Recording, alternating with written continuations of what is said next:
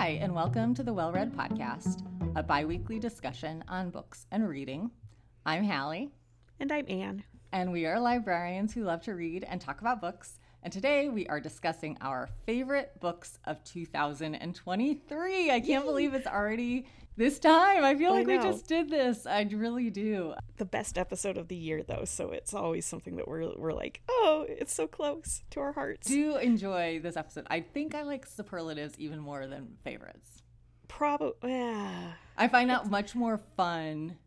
I find this a little bit stressful yeah. to narrow it down to 10 or to choose my 10. Yeah. Whereas superlatives, I just think it's pure fun to think about your books in the ways that we talk about them. That's probably true, but it's like it's like picking children, Yes, which I, I have none of, so I don't have any experience with that. But I did make my mom do it an awful lot, and she didn't like it at all. So I imagine that it's the same thing. Same thing. Yeah. Books, children, same thing. Yeah. Well, all right, let's start with how do you generally feel like your 2023 reading year was? I think it was okay. I think that publishing just generally wasn't as strong for me this year, at least compared to 2022, where I felt like I had so many books that I wanted to keep at the end of my year from from my committee stuff and like books that I wanted to hug at the end of mm-hmm. reading them. I, I felt like I had a lot of books that I sort of proselytized about. And this year wasn't as strong with that. So I definitely had plenty of things I really liked and had more than enough to go on this list. But as far as books that I want to keep at the end of the year, I don't feel like they are as high in my estimation as as last year. So so I think it was fine. but but maybe not my most like oh I found so many new favorites. I don't think that I would say that. But also I've had much much much worse reading years. So yeah, just just maybe a little bit mu- more muted of a year, I guess. Well, it's interesting. As I'm listening to you, I'm thinking, I wonder if this year was a little bit of a stronger year for non genre fiction. Than yeah, that would make sense. I because I think there were some pretty big literary fiction titles, Right. And when I think about, I'm I'm always very interested on or interested in end of the year best of lists for books. I'm sitting here just kind of in my mind reflecting on the ones that I've seen, and I feel like the literary fiction lists that I've seen have been pretty consistent as far as which books are on there, whereas the genre lists have varied much more. And so Mm-hmm. That that's a good indicates to me maybe it wasn't quite the same for genre fiction as it was for non-genre fiction. yeah. And maybe nonfiction. I just don't read much nonfiction. Yeah, and the the books that that are on your list that that I didn't think were appropriate for the committee, I mm-hmm. I think I, I haven't read them, but I've heard Right. nothing but great things for it about Right. them. So I think that could be true. And I do feel like there were a lot of authors who don't publish every year that Yes. that came out with things this year that were very very big books and and that's really exciting, but they weren't right for the committee, so Right. they weren't things that I was reading. So Right.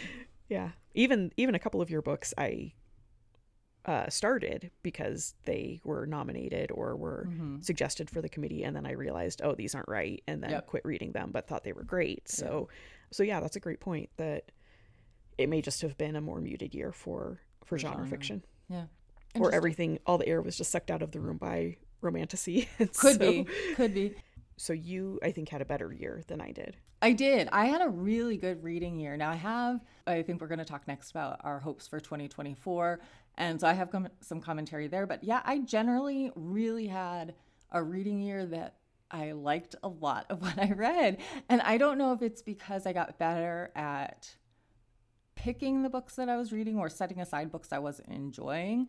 But I would say overall, I really liked everything I read. There were a handful of books that maybe I didn't like as well, but even still, I just read something for my one of my book clubs, and I think I maybe only rated it two stars on Goodreads. But at the same time, I'm glad I read it. I yeah, it felt like a worthwhile reading year. and That might be a strange word to use, but I just feel like I was really happy with well all the. I feel like I had a lot of moments that I thought. Gosh, I really love what I'm reading right now. And Yeah, so that's a good reading year in my mind. Yeah. Plus, because there's always uh, sometimes there's there's also just books that aren't for you, but you can say, like what you said, you're glad you read it, or you're you can recognize that it's a good book, just Right. not for you. Not for me, yeah. And I was saying, uh, and then we decided to hit record to capture the conversation on on re- being recorded versus just having a side conversation. But one of the things as I was l- thinking about my favorites of the year, as I have a couple of books, and I'll note uh, which ones those are, but that were truly tip top. Fav- no, if somebody asks me what my favorite book of the year was, I can clearly indicate what that is. I know what that is. But then I had just a whole set of books that I loved that I would I had I struggled to get it to a list of 10 because I had so many to choose from that I thought I can make a case for this being a favorite. Mm-hmm. That's a, again, that's a really good reading year in my mind because there might be books that sitting here in December that maybe I read more towards the beginning of the year that I'm thinking, wait, what was that I liked so much? Or why, why, why did I Yeah, like that book so much? But at the time, I loved it. So that's, yeah, that's a good reading year to me. Yeah, I think that's great. Okay, so let's talk about 2024. I know you will still be on the committee, but do you have any hopes for your 2024 reading? I think more most of my hopes are are fairly heavily committee based as far as uh, how I manage my priorities with it, and I will be the chair next year, which is So exciting. a little bit insane that anyone would entrust this to me, and I I hope that I hope ALA survives this. You bring Um, down the whole organization. Yeah, yeah. So so I think my my goals are probably mostly focused on that and Mm-hmm. but I'm I'm hoping to have a really great group of people to work with. So so those are not so much uh book related as as my own. I want to make sure that I'm not getting overwhelmed by that side of it and neglecting the book reading part of the committee which is also not going to go away just Right. because I'm the chair. But then as far as the books go, I've been shocked by how much fantasy I've enjoyed this year. And that is something I don't identify myself as being at all as a as a fantasy reader and it's been really really strong for me this year and and I was even looking at the list of, of final books that we're going to be discussing coming up in a couple of weeks and I thought all of the ones I really really loved are are fantasy and the entire fantasy list is stuff I loved. And so mm-hmm. it's not like oh here were two that I really liked and then the rest are meh. It's the entire thing and that's that's bizarre to me so I think maybe I'm hoping to explore this newfound side of me a little bit and see okay is this just a phase or is this uh where I really just have to sort of embrace that I like and and we you and I have discussed this before that we both know that we are not epic fantasy Right. or high fantasy readers but but enjoy fantasy that's a little bit, bit more grounded in the real world and so if that's the case then can I just accept that and embrace that for myself instead of saying no no no no no I'm not a fantasy reader Right. so um, so there's that. I feel like I've haven't read a lot of great adrenaline this year. I think mysteries have been a little hit or miss for me this year. So I'm hoping, and those are those are both a lot more what I enjoy. So so I would like to dig in a little bit harder on those and find stuff that I truly truly loved. Although I do have a couple of them on uh, each on this list. So but I don't want to be. I don't want to neglect my my first loves for the sake of my new flirtation with fantasy.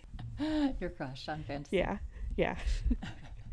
so how about you? What you, what are you looking forward to?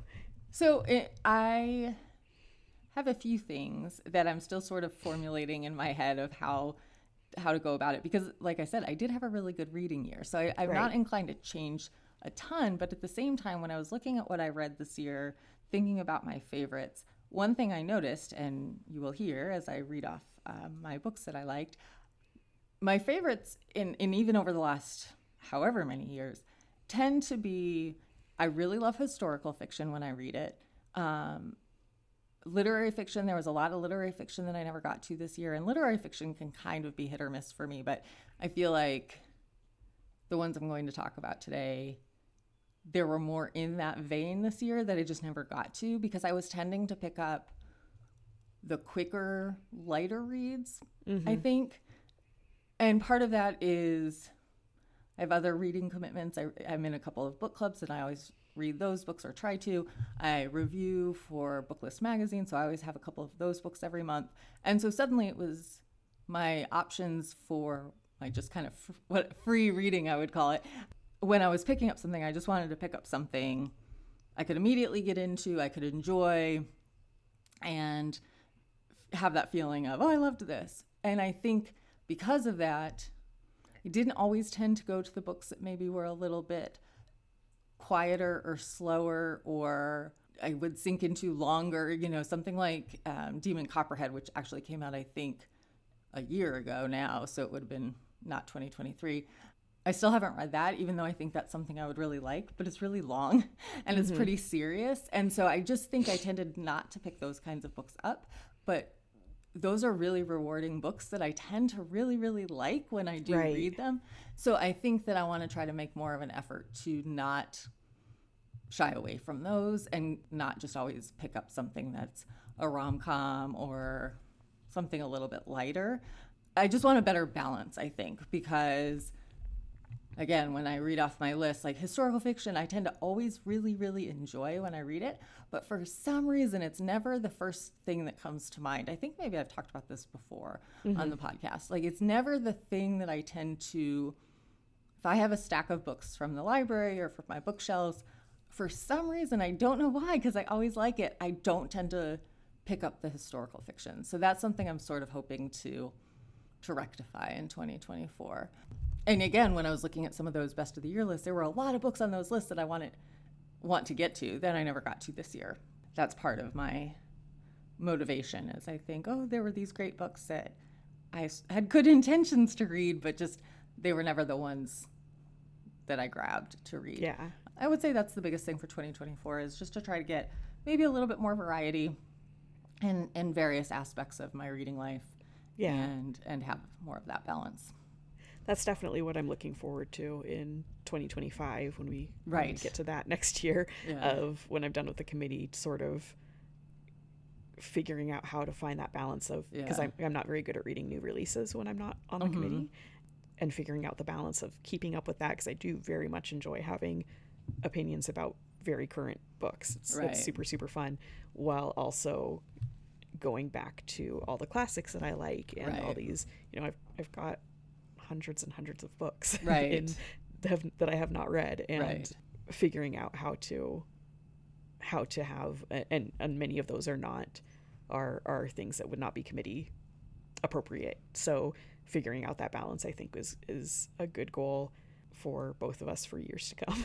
Well, truly, it's, hard to do. It's hard to do. I think it's especially hard to do if you like to read really widely. I yeah. sometimes, and again, I think we've mentioned this before, but sometimes I almost wish I were a, a narrower reader. Like I only yeah. liked one genre or something because I always have these grand ideas of if I discover an author I like and I think, oh, I'm going to go read all of their backlist. Or, right. you know, there's a series I've started that I really like and a new book in the series comes out and I think, oh, I need to get to that. And then suddenly I'm seven books behind in the series because I haven't ever right. prioritized reading it. And so I think right. it's a little bit hard because I'm such a mood reader and so many books sound interesting to me and so trying to be more intentional about what I'm reading and really focusing on what is going to be a great reading experience, which is sort of how I compiled my favorites list today was I just thought back up about what were the best reading experiences I had because I read lots of books that I like, but mm-hmm. what are the what are the memorable experiences?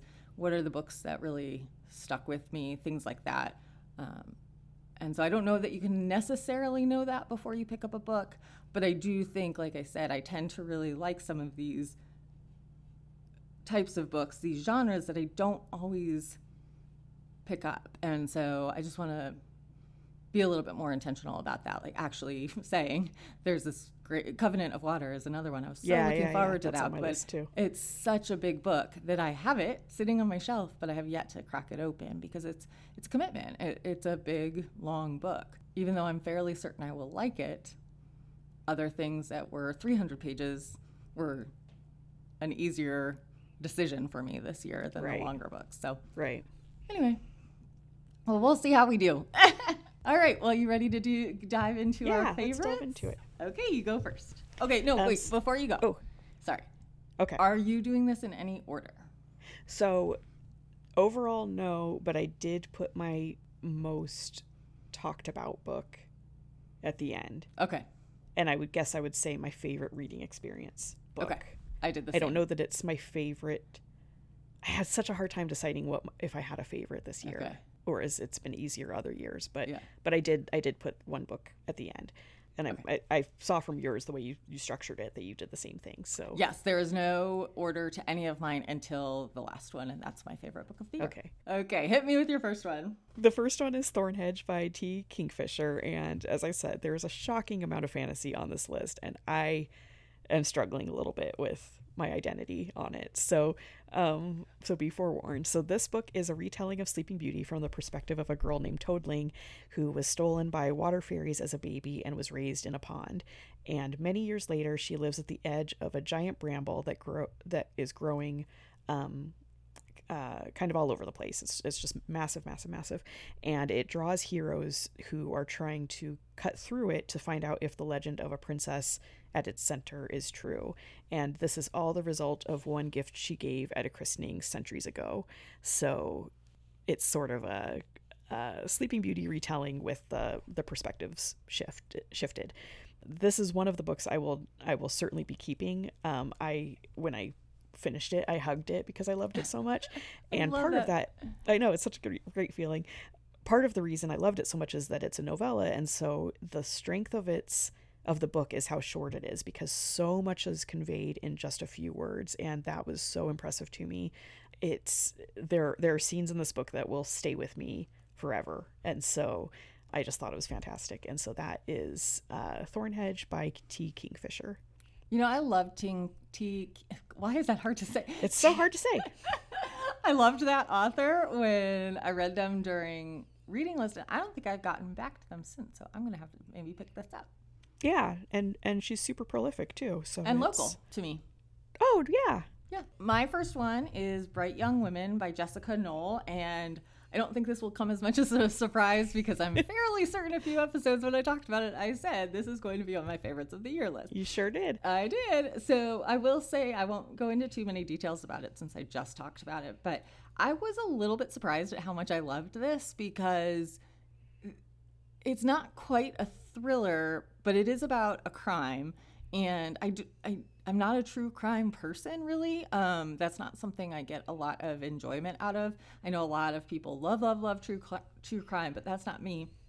And this really felt in a lot of ways like a true crime story, even though it's fiction. So, just to refresh everybody's memory, this is a fictional account of some crimes that Ted Bundy committed at Florida State University in Tallahassee and in the 70s. And crimes took place in a sorority house. And the sorority president is the only witness to a man running from the sorority house after he had committed the crimes. And in the moment, she thinks for a split second that it is her best friend's boyfriend that she's seeing, but then very quickly comes to realize it is not him, it is somebody else, it's a stranger. But because that was her first instinct and she she ends up telling the police that, she spends a lot of time after that trying to convince the police that it's not the boyfriend or that basically that they can trust what her second impression was.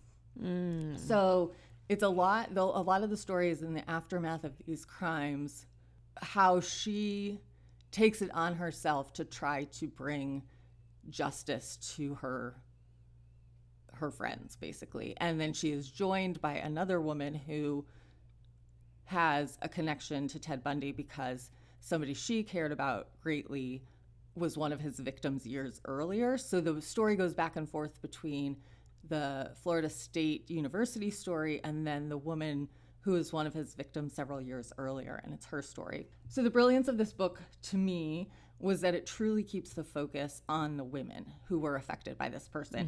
Doesn't put him in the limelight. It doesn't in fact he is never mentioned by name or I think maybe once mentioned by his name. Uh, it really it really tries to keep the focus on who should be focused on, which are his his victims and the women that were impacted by these terrible crimes. Um, so it takes away this this myth that he was a charismatic, smart, charming man, and shows that he's just a guy who hurt women, basically. Mm-hmm. It, it feels weird to say I enjoyed a book that's about such a hard topic, but I just was very engaged with this book and thought it was very well written. It was just something special, I felt. So that is Bright Young Women by Jessica Knoll.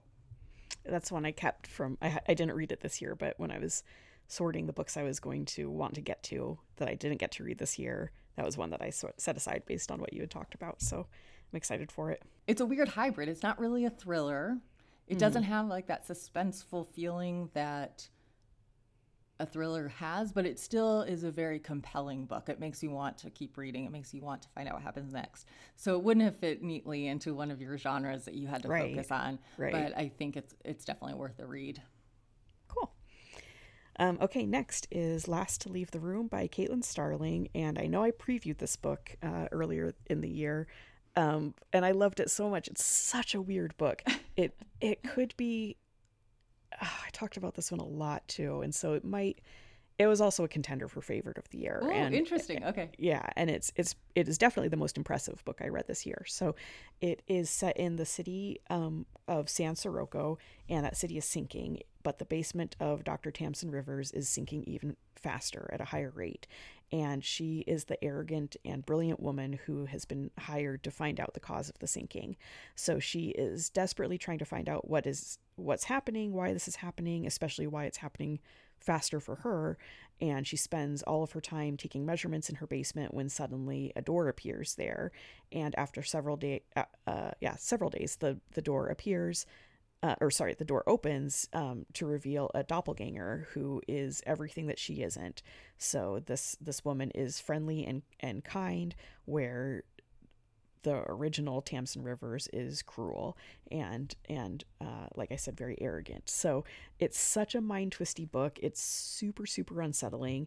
There is some very um, upsetting body horror in it and uh so the because when we so so the the chair of the committee also really loved this book and mm-hmm. we were discussing a lot of where we thought it goes because it's technically new weird is the the subgenre that it belongs in which can skirt science fiction and horror and as kind of a, a venn diagram mm-hmm. middle of those two two genres and so uh, ultimately i decided that it had to go in horror because of the body horror mm-hmm. aspect of it. So, um, and I don't tend to love body horror, but I thought it made a lot of sense in this book, and it's it's just a very unsettling book. So, um, it's but very incredibly written, and is definitely my favorite horror of the year. So that is Last to Leave the Room by Caitlin Starling. Not a book for Halle. Okay.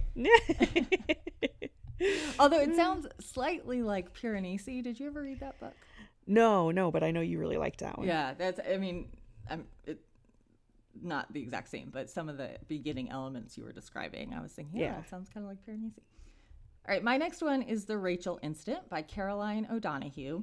And this book was interesting to me because it sort of snuck up on me how much I liked this book. Like I was reading it thinking, I'm enjoying this, like not really giving it much thought. And then at the end, I ju- it just hit me. I thought, I think I really loved this book. Like there was just something about it. I I think partially it's a really easy book to read in that it's not really plot driven, but a lot happens in the book. So you're just reading along, absorbing it, taking it all in, and then at the end, it's like, wow, that was kind of a, an amazing story in a way, or the way hmm. it was I don't know. I just I don't want to give too much away, but it's just it's it's a very deftly told book. It's very funny but insightful, and so I just think it did a lot of things really really well. It is about Rachel, who is a college student who works in a bookstore, and she there is a seasonal hire uh, who who starts working at the bookstore.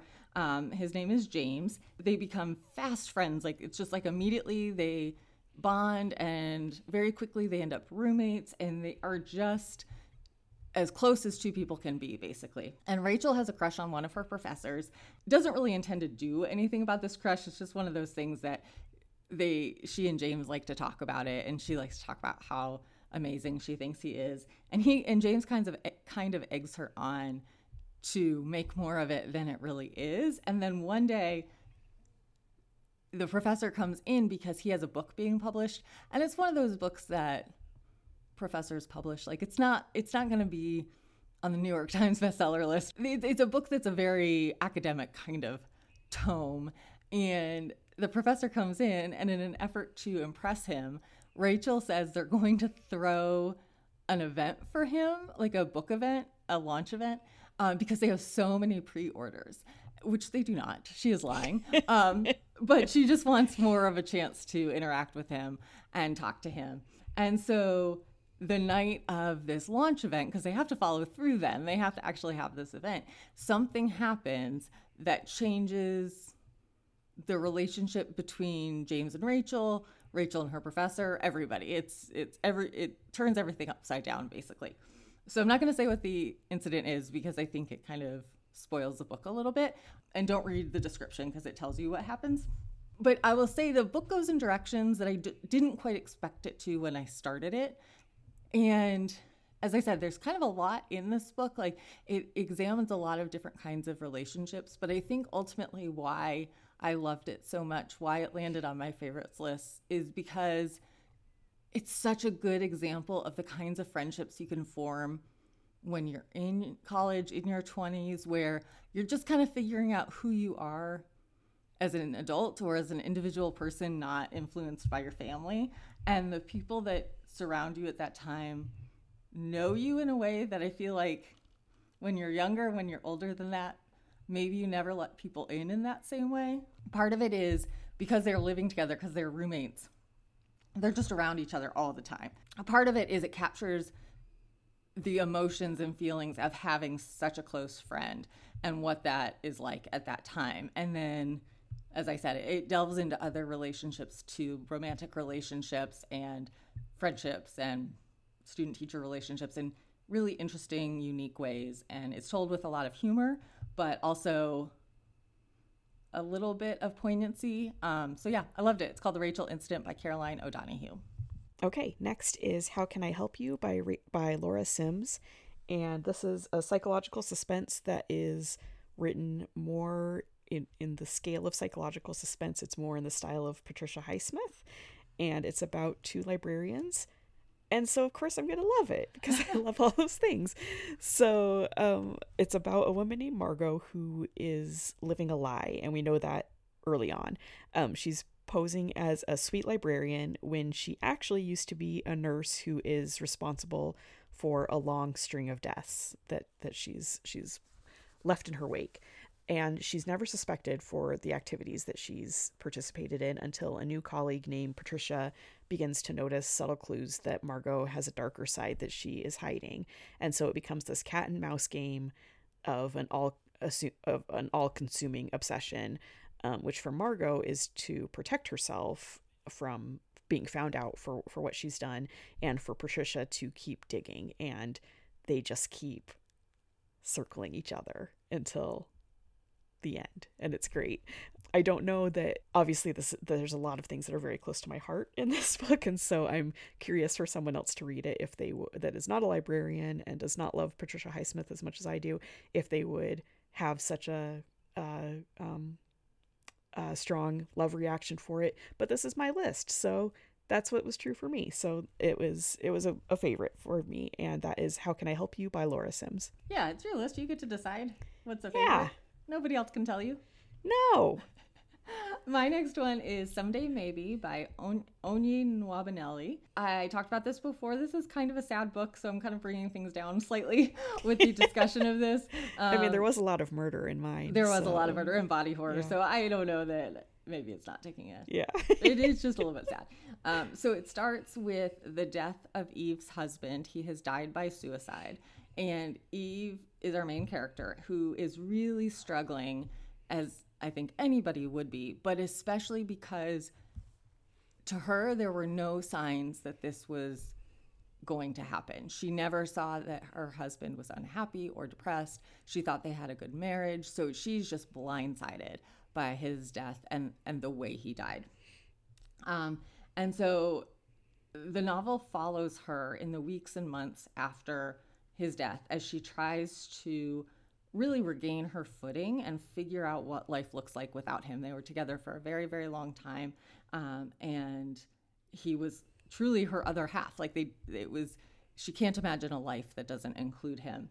And part of why this book ended up on my favorites list is because I think it showed how grief is not linear in a really realistic way where you see Eve make strides that you think, okay, you know, she's doing better, and then she won't be for a little while. And I think that's probably pretty true to life. Uh, it shows the people in her life that surround her, her family and some and her friends who try to help her through the time and their frustrations at times with her and for her choices. And I think again, that's probably pretty true to life. Luckily, I've not been in this situation, but I felt part of why I read, I think this is part of why a lot of people read, is for that emotional connection to the story and the characters. And for me, I was completely in Eve's shoes in this book. And I just felt for her so deeply. Um, and you're rooting for her, but you also understand where she maybe isn't in a place where she can just bounce back and be a happy person again, but she's doing what she can when she can to try to get her life to a place that feels good to her. And so, even though it is sad, and even though it is coming from a place of grief for the majority of the book, there is an element of hope at the end. I feel like I don't think it's giving anything away. You you leave Eve in a place that, as a reader, you feel like, okay, I feel I feel okay about this. Where where we're leaving her, right? This is a book that I I think when I talked about it last time I said this too. It, I don't feel like it was talked about enough. I thought this was a really really good book, and um, I didn't hear about it. I got it through I'm a book of the month subscriber, and that's how I found it. I hope more people come to this if it sounds interesting. So that someday maybe by Onyi Nwabineli my next book is one of your favorites. Oh. It is Tomorrow and Tomorrow oh, and Tomorrow oh, by I love this book. Yeah, by Gabrielle Zevin, and it feels a little funny to talk about it because it was one of your favorites last, year. last year. year. Yep. When I was looking at, at, I you know just copy and pasted my outline from our, our our outline from last year to make the new one, and I was all oh. huh, that feels weird. And it's also funny because I read this for last year's committee, and so it feels like this shouldn't be eligible this year, but right. I read it in January. And the way that our year goes for the committee is we'd have discussions in ideally mid the middle of January, but this year it's the beginning of January. and so um so I do get a little bit of that overlap and but it, it messed with my mind a little bit. But I thought, gosh, this would be a little bit of a an oversight in my reading year to not include this. So yeah. um, it is so good. It is about two friends who meet as children um, in kind of difficult circumstances and they bond over a shared love of, love of video games and they go on to develop a legendary game together and create a company and have a lot of success in that company but tragedy strikes their friendship and it traces their lives over several decades and the ebb and flow of their relationship and their own development as people and they they go apart and come back together multiple times in the book and um, it's just really beautifully written. It's it has very interesting writing. There's um, a chapter that's written in, from within a video game that that expresses a lot of things that are happening in the relationship. It's just a great book. Um, I admit that part of the reason I loved it is because I hated AJ Fikry so very very much, and so I was a little bit wary going into this book, and then to love it and and to realize, oh, this isn't at all the same style as that book that I, I hated so so very much is always such a great surprise. I sort of love those those moments of of recognizing that an author can can uh, be redeemed for you or that they are not just writing the same book multiple times or they can they can do various styles so this is one that i did end up giving away after the committee last year and i'm kind of wondering if i should have made that decision because uh i can I, I don't know i i go back and forth on that because i do love libraries and i can obviously read it mm-hmm. again um but sometimes there's just having a book on your shelf yeah that is quite satisfying so i don't know i'll i'll probably regret that eventually more. So um, the in the moment where I'm buying another copy of it is when I'll be annoyed with myself that I gave it away. So that is Tomorrow and Tomorrow and Tomorrow by Gabrielle Zevin. It's fascinating how different each of her books yeah, are. they really, I mean, really are. Truly fascinating. You would think they were entirely different authors writing each right. Um, and they're all so good generally, or maybe not AJ Fikry for you, but yeah, uh, I mean, depending yeah. on your taste, is right, right. I, th- I think she's a fine writer, but yeah. but yeah, that book was not for me. All right, my next one is Yours Truly by Abby Jimenez. I read a lot of good romance, romances this year. It was very, very difficult to decide which ones to include on this list. And I felt like I said this to Ann before we started. I feel like I could have had a top 10 favorites that were solely made up of romances. Part of the reason I chose this one to include is I could not put it down. I just could not put this book down. And so, even though there were others, and I'm actually going to talk about another one in a few minutes, but there are other great romances that I read this year and I really, really loved, but it was a more typical reading experience, I would say. Whereas this one, once I started, I just was so into the story that I didn't want to stop reading. And I even stayed up way past my bedtime one night in order to finish it, which, you know me, is a very rare occurrence because I wake up very early every morning, just kind of naturally. So by the time I'm going to bed at night, I will tend to read for maybe five or 10 minutes before falling asleep, if even that. I just, I'm so tired and I get into bed, and reading is very relaxing to me. So as soon as I start, I just immediately fall asleep. So it, it says something about this book that it was something that made me want to stay up and keep reading after my usual bedtime. So I have talked about this already on the podcast, but it's about two doctors, Jacob and Brianna, who uh, Brianna works at one hospital. Jacob has just transferred or been hired from another hospital, and they have very poor first impressions of each other. Um, Brianna, in particular, really doesn't like Jacob. She thinks they're vying for the same promotion, and so that's part of why she has a bad first impression of him. And he realizes that he has offended her or that she has doesn't like him, and so she, he writes her a note apologizing for what he did or she perceives he did. And so they strike up this little pen pal correspondence. And as they do that, they start thawing towards each other. They end up having lunches and meals together and gr- really gr- forming a, a good, strong friendship.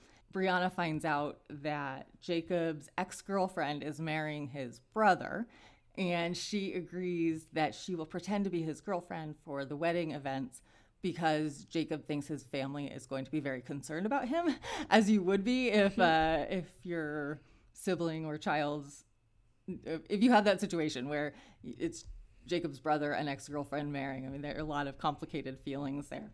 So she, so there's this fake dating aspect to it.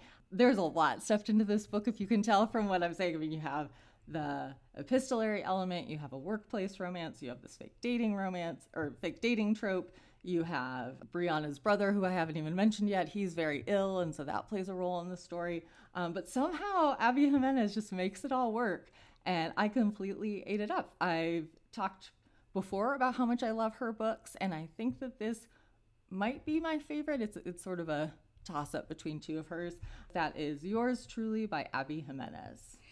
I was curious of what romances you were going to talk about this this time because you every time you messaged me it was how great romance is this year for you. So I know it was hard. It was very hard.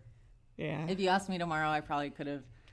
I would slot in two different ones, but yeah, the ones I'm talking about really were just like you said. You hugged the book at the end. That's how I felt about the two that I'm talking about today. Yeah, yeah, yeah.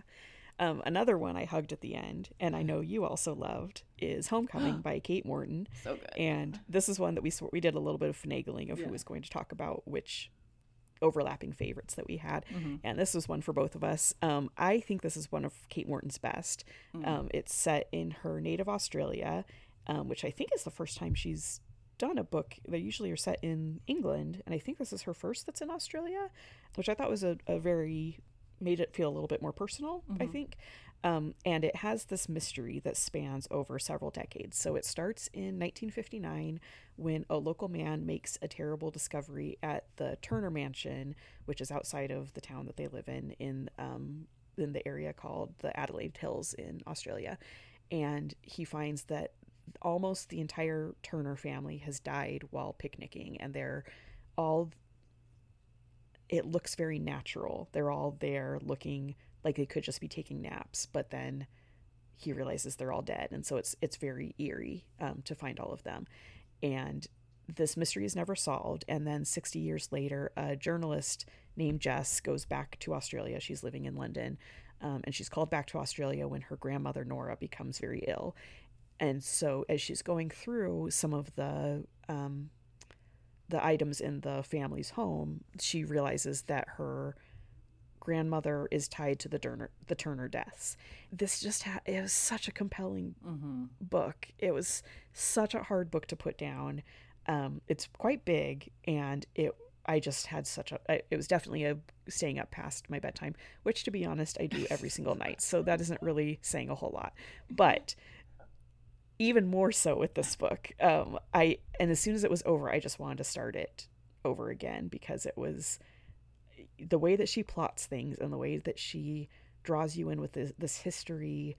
She uh, there's just no one that does it better. Like that no, combination, so she is so good at it. So um, this is also one I will be keeping this year. So that is Homecoming by Kate Morton. Yes, absolutely 100% one of my favorites of this year as well. Okay, my next one is Hello Beautiful by Ann Napolitano.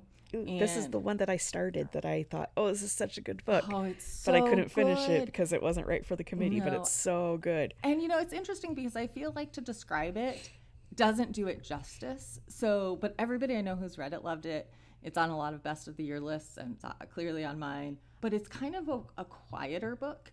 And mm-hmm. so I think that there, there's a big emotional punch to it that kind of creeps up on you as you're reading because again to describe it it doesn't sound like anything unique or special but it really is. And i think part of it that is the author's writing is really really good and just something about the the characters she develops are really i don't know there's just it's just so good. So this book got a lot of hype um, before it ever came out. And i remember starting it and thinking well, this is good, but I'm not sure it deserves all this hype that it's getting. And then I got about halfway through and I thought, oh no, I get it now. I get it now. This is really, really, really good. So, this is about the loud, boisterous, generally happy Padavano family. There are five daughters in the family, and they're all very different from each other, but they're extremely close to each other. And then William, who has led a very lonely, somewhat isolated life leading up to college, meets the oldest daughter of the Padavano family, and her name is Julia. And basically, as soon as they meet, Julia decides, this is the man for me. We are going to get married.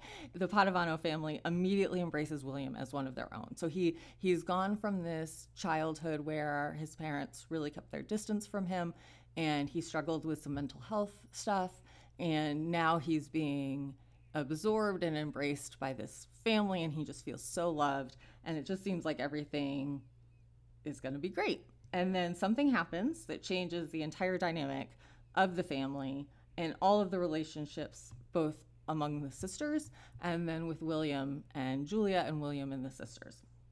Again I'm not going to tell you what it is don't read any reviews.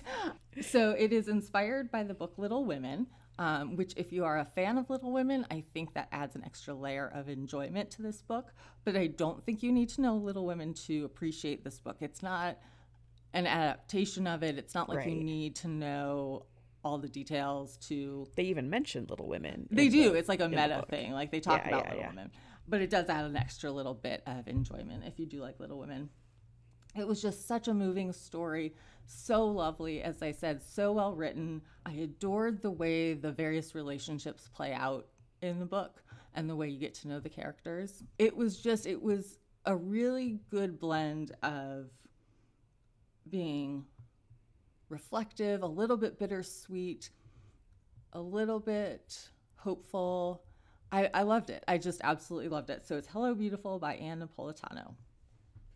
Well, I'm super excited to get back to that one. Okay, my next book is Vera Wong's Unsolicited Advice for Murderers by Jesse Q. Sutanto. And um, it's about a woman named Vera Wong, as the title suggests, that's na- that uh, runs a traditional Chinese tea shop in San Francisco. And her business isn't great. And she spends a lot of her time being obsessed with her grown son, her very successful, might I add, grown son's love life and his general adulting abilities. And that's part of the humor is come comes from how much she over mothers him when he's he's doing fine as as an adult. Um, so she goes downstairs one morning to get ready to open the shop and finds a dead body in there. And so she very helpfully draws an outline of the body with Sharpie for the police because she knows that's going to be a step that they take uh, when they come to investigate. And she uh, decides to try to see what she can find out about this murder because it impacts her. So over the course of the day, um, I think it's just that that I think this all is the first day. Um, several people come to the shop who are claiming to be various uh, other people, like journalists and yeah, pe- people that are are claiming a reason to be there, who actually have reasons to be happy that the murder victim has died, and as they become a little bit more entrenched in Vera's world. They become friends with her as she takes them in, under her extremely overprotective wing. I just this was so charming. Vera is such a fun character. She's so fantastic. It's a very very funny book and very warm, but it also has an edge to it because it's it's delving into a lot of um, issues with elderly loneliness and the questions that come when you you sort of have gotten past your even second act in life and and you maybe it's do you accept a third act or what do you do in your in your life at that point? So um, i just loved it. I thought it was so such a great mystery and that is vera wong's unsolicited advice for murderers by jesse q sutanto. Yeah i liked that one a lot too. That was a good one. It's very cute. All right my next one is exiles by jane harper and this is the third in the Aaron Falk series, and I'm sad to say I think the last one, which yeah. I loved this series a lot. So it's about Aaron, who is an investigator, and he is traveling to the Australian town of Marralee on the one year anniversary of the disappearance of a woman who left her baby in a stroller at a festival, at a food and wine festival in this small town. And Aaron is visiting his friend Raco, who who knew the missing woman and Raco asks Aaron to look into the disappearance, as does the missing woman's teenage daughter, who she is convinced that there were things that were missed in the investigation. So she wants Aaron to look into it. And so as he does, he starts realizing that there are some secrets that are coming to light that that make him question what exactly was going on with this woman, with her friend group, and there's just there things just aren't adding up. And then he realizes that there was a hit and run accident several years earlier that seems like it maybe has some sort of connection to the disappearance, but he can't quite put together what that d- connection would be. So it just seems like all these disparate parts, but it, it seems too coincidental that they would have happened. So the way the mystery in this comes together was so masterful, I think, because mm. it's one of the it's sort of like homecoming in my mind because yeah. all the pieces are there. when you find out what the solution is or what the answer answer to the mystery is, you're like, "Oh yes, that was all laid out through the story." But the way it's done, it, you're completely surprised. Or at least I didn't catch on it's sometimes you read a mystery and you kind of know what the solution's going to be as you're reading. That was not the case with this book. It all comes together and it's just like, oh, yes, this was being told to us this whole time, but we just didn't see it. So um, to me, Jane Harper rivals Tana French, who is one of my favorite authors. I just think she does these mysteries so well. I think she uh, ended the Aaron Falk series really, really strongly, and I'm looking forward to what she does next. So this is Exiles by Jane Harper that's one I didn't get to this year, and I'm pretty bummed about it. Yeah. And um, but I'm super excited to read it eventually. And um, thankfully, she writes really, really strong standalones too. Yes, and has been doing a lot of that too. So it's it's at least where we know we have we'll have some other good stuff yeah. coming. This was one of the first books I read in 2023, and I remember thinking, well, this is starting my year off quite yeah. well. okay, so next is The Museum of Ordinary People by Mike Gayle, and this is an example of such the right book at the right time for me. Um, it's about a woman named Jess who is emptying her childhood home after her mother's death, and she is pretty able to to go through everything um, pretty methodically but she gets to the set of encyclopedias that she just can't bear to get rid of because they were given to her as as uh, by her mother as a child and they represent the future that her mother dreamed for her to be able to go on to bigger things and to sort of spark curiosity in her life. So she's she doesn't have room for them, and she deci- she hears about a museum that takes items for ordinary people, and um, she goes to investigate and re- and finds out that the building is about to be sold, and so she says that um, she has a, a background in um, museum curation, and so she volunteers to help out in the museum to run it while it's still open until that sale actually goes through. And through that, she discovers herself and her ambitions. Um, and her, the new relationships that are developed with friends and uh, possibly romantic relationships while she's working there. And I I will fully admit that this book is a book for me right now because I am still currently going through things from my mother's house after she died uh, uh, two and a half years ago. And to me, this book captured the agony of trying to decide what to do with a lifetime's worth of things completely perfectly. Mm-hmm. It had such an emotional resonance to me that I I felt that so hard reading this book where you have something that you know you don't have room for, you know it doesn't serve any purpose in your life, but something about it is just too mm-hmm. the idea of getting rid of it is like getting rid of the person mm-hmm. and it's and i will fully admit i cried like a newborn Aww. baby reading this so it's it is very special to me uh, for that reason so yeah it's it's just it i think it it's a topic of grief that mm-hmm. that i haven't really seen explored a whole lot mm-hmm. in and and admittedly i don't read a ton of books about grief but that that objects mm-hmm aspect to it is something that I don't know I've ever seen done as well as mm. as this book did. So that is The Museum of Ordinary People by Mike Gayle.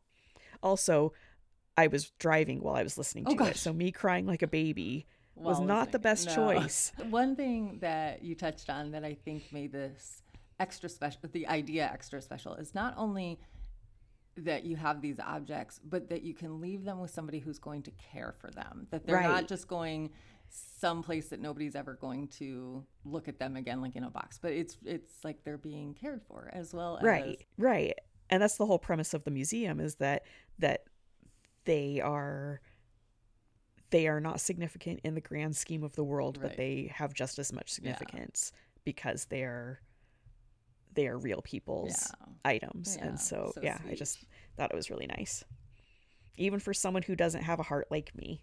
Even for you. No, even for me. uh, my next one is Yerba Buena by Nina LaCour. Yee.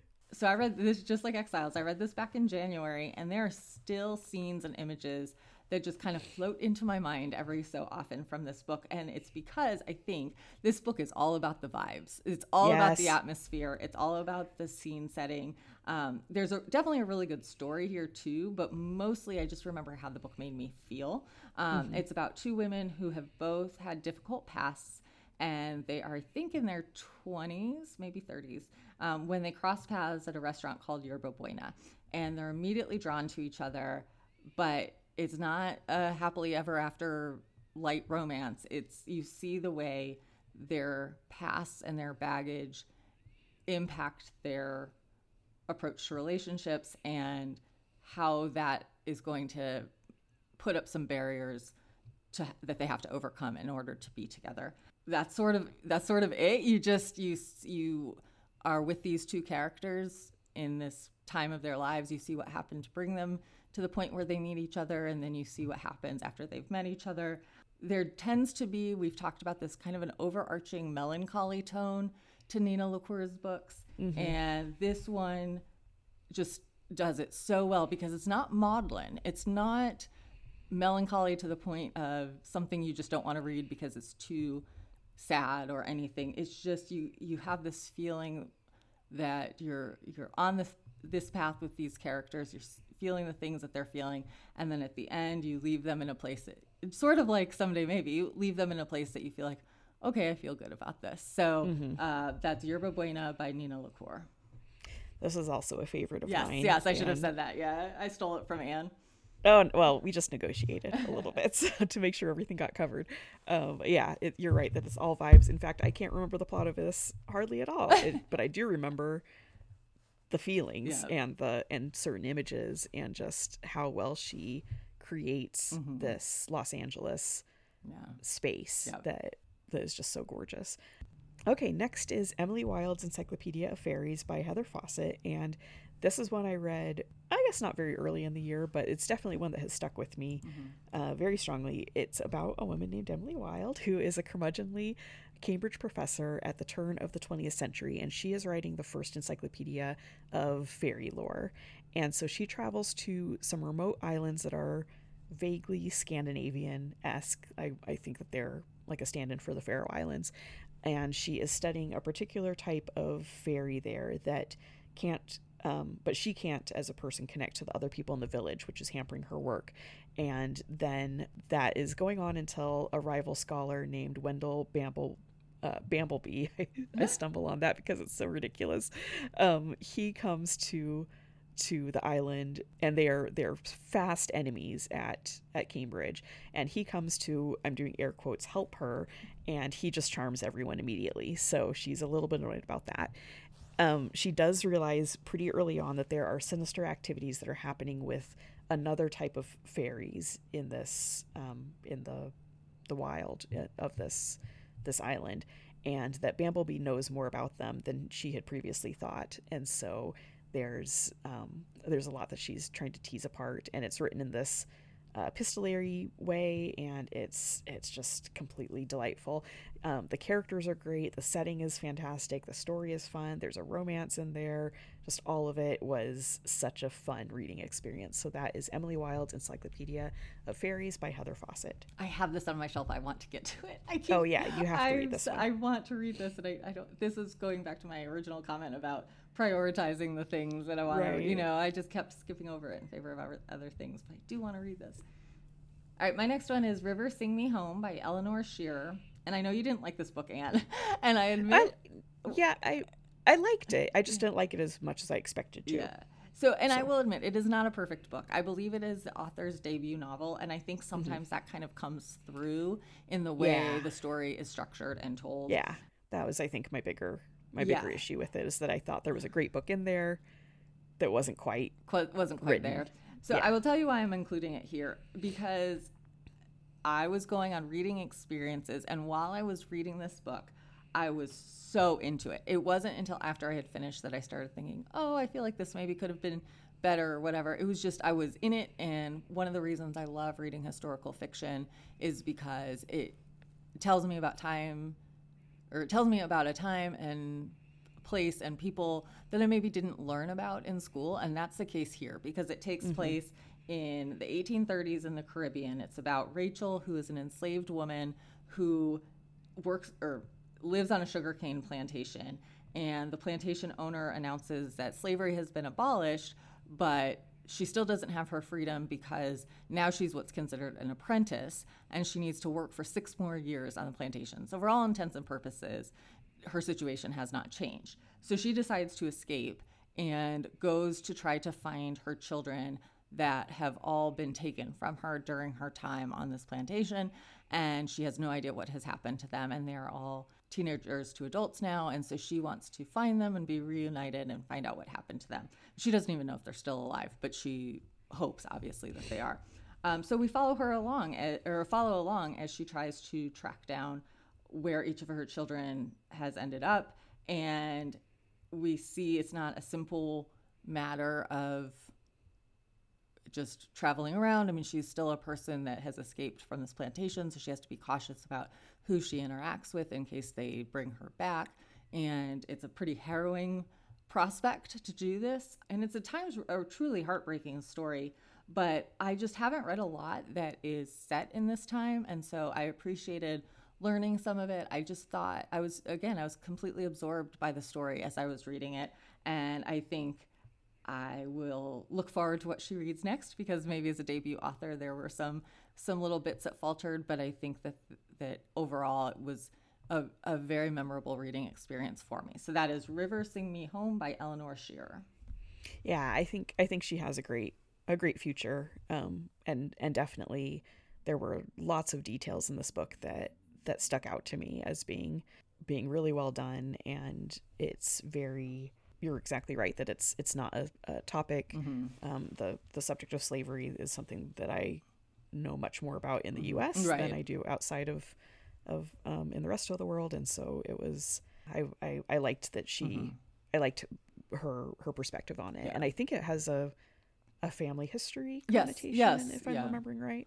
Yeah, and one of the things I think uh, is hard with historical fiction is blending in some of the historical details to show that the author has done research and understands what the setting would be like and all of those things and and make it seamless with the story and so i think for me that was a little bit where it, felt debuty was yeah, you could yeah, tell yeah. some of the things were to show different scenarios of, of how uh, where people could have ended up and things like that so right. anyway but doesn't take away from the fact that while i was reading it i loved it yeah um, okay, next is Death Comes to Marlow by Robert Thorogood. And this, uh, the I realized that the that last year the first book in the series, um, the Marlow Murder Club, was one of my favorites of the oh, year, and well, so you're very um, consistent. Yeah, and and I thought, well, I I maybe should switch things up a little bit, but I loved this mystery, and so I'm going to stay true stay true to my my tastes and um, include this one, especially because I think this one has a stronger mystery plot to it. Um, so if you remember, uh, or if you've read the first book in the series, it's about a woman. Sort of the, the main character, I would say, is a woman named Judith, who is an elderly crossword constructor who lives in a small English village on the Thames, and she works together with the uptight local victor's wife, Bex, who is not quite as uptight as you think going into it, and um, Susie, who is a blue collar dog walker, and they have become friends because of the events of the first book, and um, come from very different backgrounds, but but work together to solve murders. And so in this this installment, they are invited to a pre wedding party for a wealthy local man who is marrying a woman who is much younger than he is. And at the party, he is murdered in seemingly impossible circumstances. And um, as those are my favorite types of mysteries where it couldn't have happened, but it did happen. And so, how did it happen? I love the friendship between these women. They are so different, and they they are all three people who have been underestimated throughout their entire lives and occupy spaces in society that are often judged right off the bat, whether that's being elderly or being the helpmeet to a more prominent figure in the community or being a, a blue collar worker. Those are all things that we we tend to make uh, a lot of assumptions about those people, and they upend them all the time in this book. And so I love that aspect of it, but it's also just an extremely solid locked room mystery, which I often don't find the solutions to those books as satisfying as I find the setup. Um, and that was not the case here. I, I found this very, very, very rewarding to get to the end and to see how it all played out. So I'm looking for many more books in the series. Um, and I'll see you here next year with the third book in the in the series. I will look forward to that. All right, my next one is my next romance on the list. It's Love Theoretically by Ali Hazelwood. And Ali Hazelwood gets a lot of flack for basically writing the same story over and over. I do not care. I eat these up with a spoon. I read almost this entire book with a big smile on my face because I just loved reading it so very much. I found it so delightful. In my opinion, the two books that came out this year, which were this one, Love Theoretically, and Check and Mate, which is a it was marketed as a young adult book, but did not feel YA to me really at oh, all. Interesting. Um, the, I, in my opinion, the, they're the best books she's written, and I've read all of the books that she's written. This one is about Elsie, who is an adjunct professor at three different institutions, at three different colleges. Um, but her jobs don't pay her well enough to live on. So she also has a side gig being basically an escort or like a fake girlfriend. There's an app where people can hire her to join them when they just want the appearance of having a girlfriend. She gets a chance of a lifetime to interview to be a professor at MIT. She's so excited. Um, but the only problem is the guy who is heading up the hiring committee is named Jack Smith, who is, in her mind, her professional nemesis because he made her mentor look like a complete fool and basically undermined um, her whole. She's a phys- She's a theoretical physicist, and he's another kind of physicist, practical, and uh, he made their kind of physics look stupid, basically. Um, and then there's an added complication because Jack's brother is one of Elsie's clients, and she has met Jack when she has been posing as his brother's girlfriend. And so there's just all sorts of complicating factors here as she tries to get this job. It's it's just it's just delightful. Like I said, part of the reason I think it was so good is because yes, it is a rom com. It is steamy, as many of other Ali Hazelwood's Hazelwood's books are, but it also had some really insightful things to say about being a woman in STEM and what that is like. And for Elsie, she is somebody who has always contorted herself into different almost personalities to fit what the people around her want. And so a big portion of the book is spent on her coming into her own to figure out who she is and that she she can feel confident to just be herself and not try to conform into these different personalities. So I really loved that part of it. I loved it. It was Love Theoretically by Ali Hazelwood.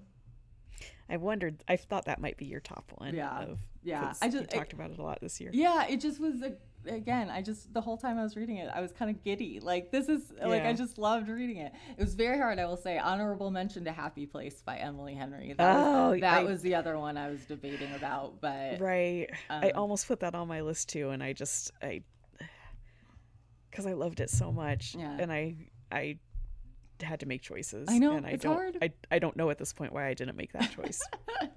All right, Ann, drum roll. What is your top book? My top book is the book I haven't shut up about all year, and I'm as shocked as you are. It's Legends and Lattes by Travis Baldree. Why do I love this book so much? it's so much fun. Um, it's about a mercenary orc named Viv who has left combat, and she decides she wants her second act to be introducing her new town to coffee, which she tra- tasted for the first time while traveling, and it's not common where she's from. So she decides she wants to open a coffee shop. And then the rest of the book is her renovating her space and developing a menu and making new friends who come into the shop. There is a very slight conflict with a past comrade that uh, knows a secret or, or assumes a secret yeah. about Viv. It's a very, very, very minor conflict compared to the major conflict of trying to decide what to name the new coffee shop this is the type of book that this is that there's there's almost nothing to it. And so i was trying to think I, I mean i already know that i love cozy things. That's that's well established with me. I love cozy mysteries for the atmosphere. I read a lot of things because of the seasonal aspect of them or i'm a setting uh, definitely an atmosphere and a setting reader. I love those i love being enveloped in in spaces like that and so this book I was I was trying to decide what made it so good for me. And part of it admittedly is that I had no to no expectations to negative expectations going into it because of the fact that it does have this setup of being like the characters are very high fantasy characters which uh, is not appealing to me at all. But i think the bigger thing besides the coziness aspect of it, is that it just really hit at the right time. So I read this in very early January. It was maybe the second book I read this year. That it, at that point I was in the doldrums of committee work, and at at this point that I'm I'm will admit I am in right now, you're reading so many things so fast, and you're almost done for the year, and everything is just kind of bleeding together. Mm-hmm. And this book was the book that made me enjoy the process again because it just felt so fresh from high fantasy expectations. Um, it was just, it was, I, I know I wrote to you, I wrote to multiple people, why has this book broken my brain right now? Because I, it was just such a breath of fresh air for me when I was reading so many things that just kind of felt like a, a burden mm-hmm, to have to read mm-hmm. at that point. Um, and this one did not feel like it. So I'm very curious with a second read or if I get to, um, uh, Bookshops and Bonedust uh, in a, in a few weeks mm-hmm. if I'll have that same experience. But it doesn't matter because that's the experience that I had right this year, and I loved it so much. And that is Legends and Lattes by Travis Baldree. I picked that for this month's book club. We are discussing it tomorrow. Oh, I'm curious of how that will go. Me too. my top book in this is my favorite book of the year is Tom Lake by Ann Patchett. And I read the first paragraph of this book and immediately thought, I'm going to love this. And sure enough, I did. Uh, there is something about the way Ann Patchett writes that I just sink right into the story. It's she writes beautifully, but not in a flowery way. mm, yeah, I think that's right. Not Yeah. flowery, not particularly noticeably literary or anything, but just she has some. I, I'm not somebody who is inclined to kind of mark up my books or underline passages or anything. And with her books, for some reason, I do want to. I just feel like she has these observations and insights about people that really resonate with me, and I, I just love reading her books. So this one is about um, it's a pandemic book. So I know some people don't want to read about the pandemic or don't feel like that is something they want to revisit so soon and i understand that so you should know that before you start.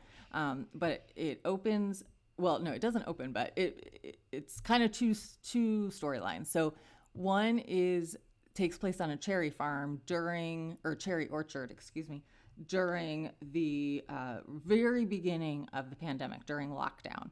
And Laura and her husband own this cherry orchard and they have three adult daughters and they've all returned home because they have nowhere else to go.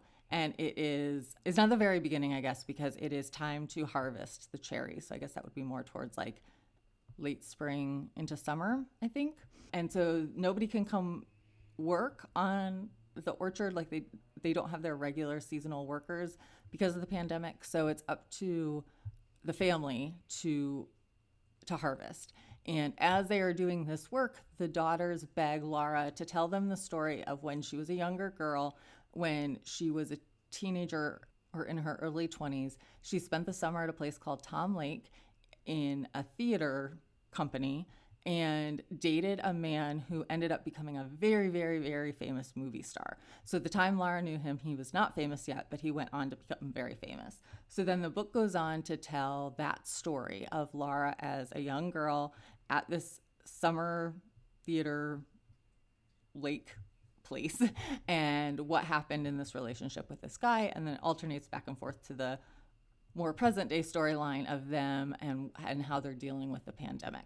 It was just such a beautiful story about the different paths that life can take and what that looks like. It's it's primarily about these choices Lara made, but there are also there's also some commentary about what choices her daughters are making and her husband. And I adored it without a doubt. It's just my favorite book of the year. I, I've heard that the audiobook is amazing. Meryl Streep narrates, and so I might Oh, revisit it as an audiobook because it's it just formed a little place in my heart and I think it's going to remain there forever. It's Tom Lake by Ann Patchett. She really does do such a like she her writing isn't dense necessarily, but she just gets to these realities of how people actually R. are. Yep. Yeah. It was I heard an interview with her and she talked about how she's very interested in people.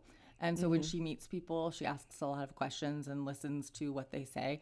And I think that's so evident in her writing. She just captures the way people interact with each other, the way their relationships are like you see the different dynamics between Lara and her three daughters, and I'm from a family of three girls. Uh, I have two sisters, and so I just thought she represented that really well. How the daughters are all each different, and their relationship with their mother is different depending on what their personalities were. I don't know. It was just so well done. I think this is Ann Patchett's best book. I think she's known for Bel Canto, but to me, this was her the best book she's ever written.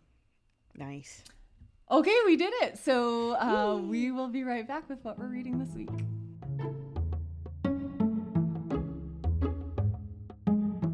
Okay, Ann, what are you reading this week?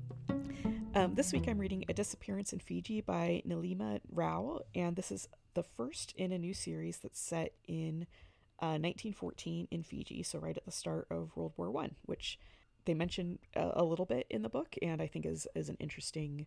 I think it's an interesting thing to incorporate a war that's happening thousands and thousands and thousands of miles away, and to see how that plays out in this in this setting and how it, it, it influences things uh, in in this world. So the main character is named Akal Singh, and he is a Sikh who is work who was working in Hong Kong as a police sergeant, and was reassigned to a post in Fiji after a professional embarrassment. And um, he is absolutely miserable living there. He is hated by his white superior officers, and he's not accepted by the uh, Fijians.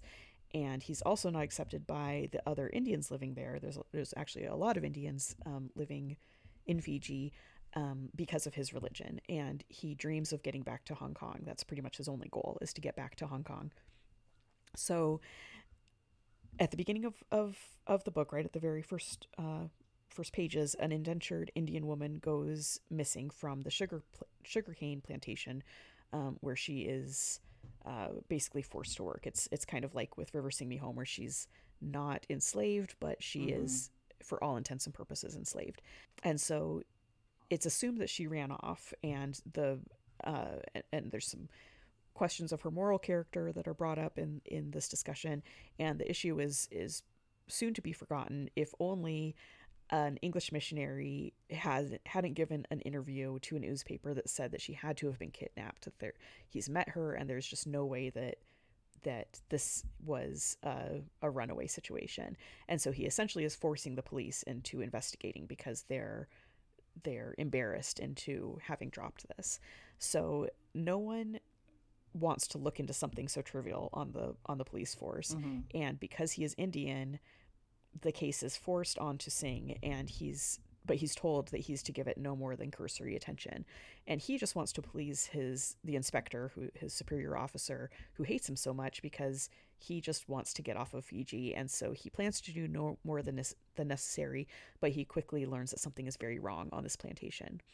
The conditions that the Indian workers um, exist in are absolutely terrible, and the white colonizers are abusing the workers while making their fortunes um, for themselves. And once Singh has witnessed this, he can't unsee it. So he um, he in the investigation has to confront his own perceptions of worth um, of, of other people's worth as tied to the Indian caste system because he sees himself as different than the the workers that are there. Um, so he has to decide how to proceed in this case because he knows that following his conscience at this point will ruin his chances of ever getting back to Hong Kong. So I love I love characters that are set up this way that have a really compelling dilemma and Singh is is just such an intriguing character because this has a lot more heft than um, a lot of the, the historical mysteries that this that I've read this year where he is it, it's a great setup for a first mystery as well for um, the fact that he clearly doesn't want to be there and he he is working to get away from the location that where he is has been sent. Um, but he has to confront all of these very dark realities uh, of his life there and also within himself and I, I like that that interplay. Um, I also am, am like you said with historical fiction. I'm enjoying that this is a location that I know absolutely nothing about.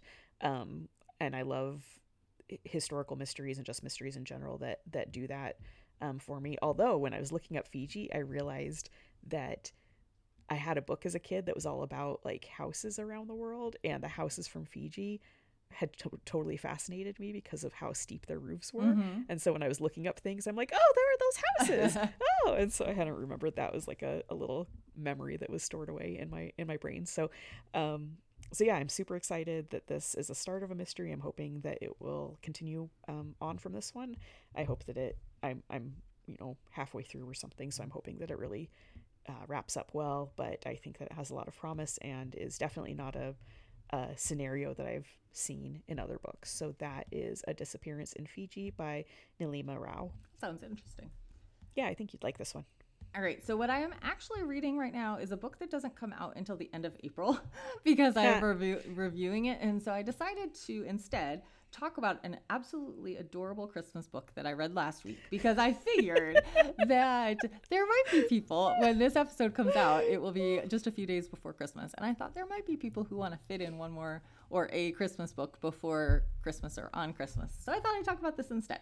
So it is called Faking Christmas by Kerry Winfrey. It is about a woman named Laurel who lives in Ohio, which is where I'm from. So I kind of loved this piece of it. Um, she works for a regional Ohio magazine as their social media person. And then also, she has had the opportunity to write a column in this magazine. But the reason she writes a column is because when she interviewed for the job, there was a miscommunication with her boss where she was explaining to him that she does the social media for her sister's farm. Her sister lives with her husband and two kids, her twin sister uh, lives with her husband and two kids on a farm, maybe 45 minutes or an hour away from wherever this magazine office is.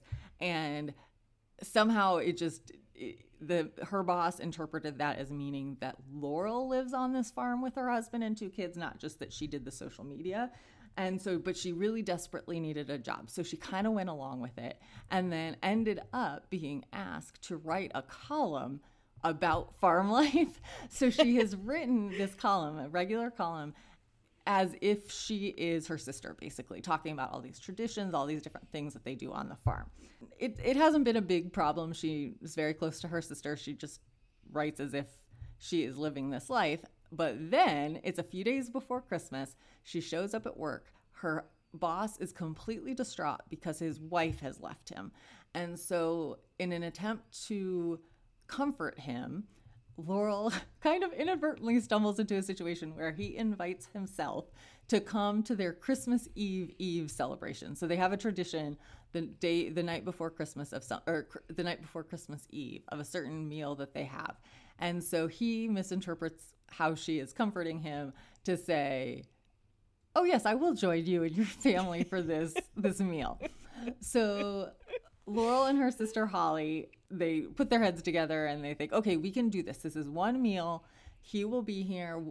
We'll kind of switch places and pretend." But the only thing is, Holly says she's going to draw the line at Laurel pretending that Holly's husband is her husband. So they bring in a friend of theirs named Max, who Laurel hates. Like, she does not like this guy, but he agrees that he will pretend to be her husband for this one meal. Well, what do you know? There's a snowstorm. So everybody gets stuck at the farm and they have to continue this elaborate scheme for longer for Laurel's boss, who is there. And shenanigans ensue and it is just so adorable and fun. It's so festive, so cute. It's a very quick read if you do want to try to get it in uh, here in the next few days, and it is called Faking Christmas by Kerry Winfrey. I feel like I might have a copy of that, or I've seen a Hallmark movie that's like exactly the same plot, yes. which both of those could be true. they could both be true.